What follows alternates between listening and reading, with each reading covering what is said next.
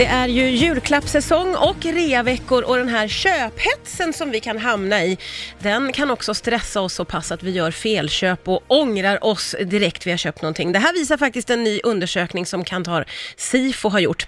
Med på telefon finns nu hjärnforskaren Katarina Gospic. Katarina, vad är det som händer i vår hjärna när vi ska köpa någonting?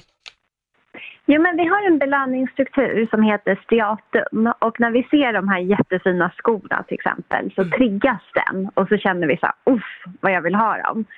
Samtidigt så har vi en struktur i hjärnan som heter amygdala som signalerar saker som är obehagligt. Så att om de här skorna är lite för dyra så får vi den här känslan av ont i plånboken. Mm. Sen så har vi också en del som heter frontalloben eh, som är vår smartaste del och den är faktiskt inte färdigutvecklad förrän vi är 25 år gamla.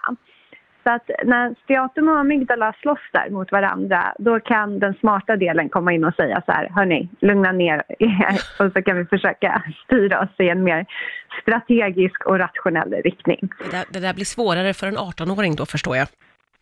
Absolut. Ja.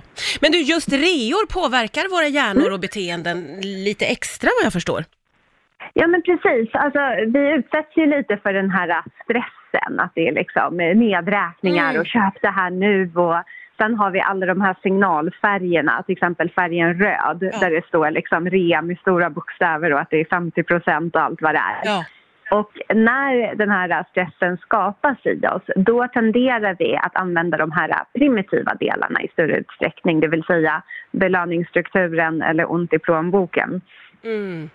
Så, så då känner man ofta ju att jag köper det här nu för just nu känns det bra, men sen när man kommer hem och packar upp redan där så kan man ju känna ett sting av angst ju.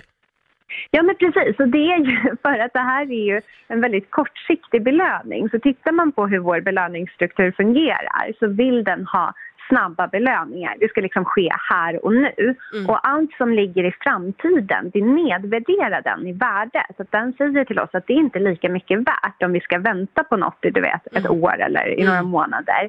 Eh, men reor handlar ju verkligen om att eh, kittla belöningsstrukturen för att vi kan få något väldigt fint till ett väldigt bra pris precis här och nu. Ja. Och det är det som liksom triggar eh, köpbeteendet i oss, att det verkar så himla trevligt. Men eh, sen så smakar det inte lika gott när man kommer hem. Nej, nej, nej, det där har man varit med om många gånger. Eh, men du, vad kan vi själva göra då för att liksom varva ner oss när vi ska handla och kanske särskilt i en rea-situation? Nej, men det bästa är faktiskt att göra upp en strategi innan hela den här köphetsen börjar och fundera över vad behöver jag? Och sen kan man ju till exempel spana på de här skorna eller byxorna eller vad det nu är man letar efter och kommer de upp där till 50% då blir det helt plötsligt ett bra köp för att vi Mm. har tänkt igenom det. Men ett, en liten quick fix, det kan ju vara annars att andas djupt och du vet meditera lite där i stunden Ja, och försöka lugna ner sig och fundera över behöver jag det här eller inte. Och Ja. det är ju det som eh, frontalloben, hjärnans smartaste del, står för. Att liksom andas lite och tänka till. Som i så många sammanhang så är att ta ett djupt andetag väldigt rekorderligt och bra i det här läget också. ja, precis.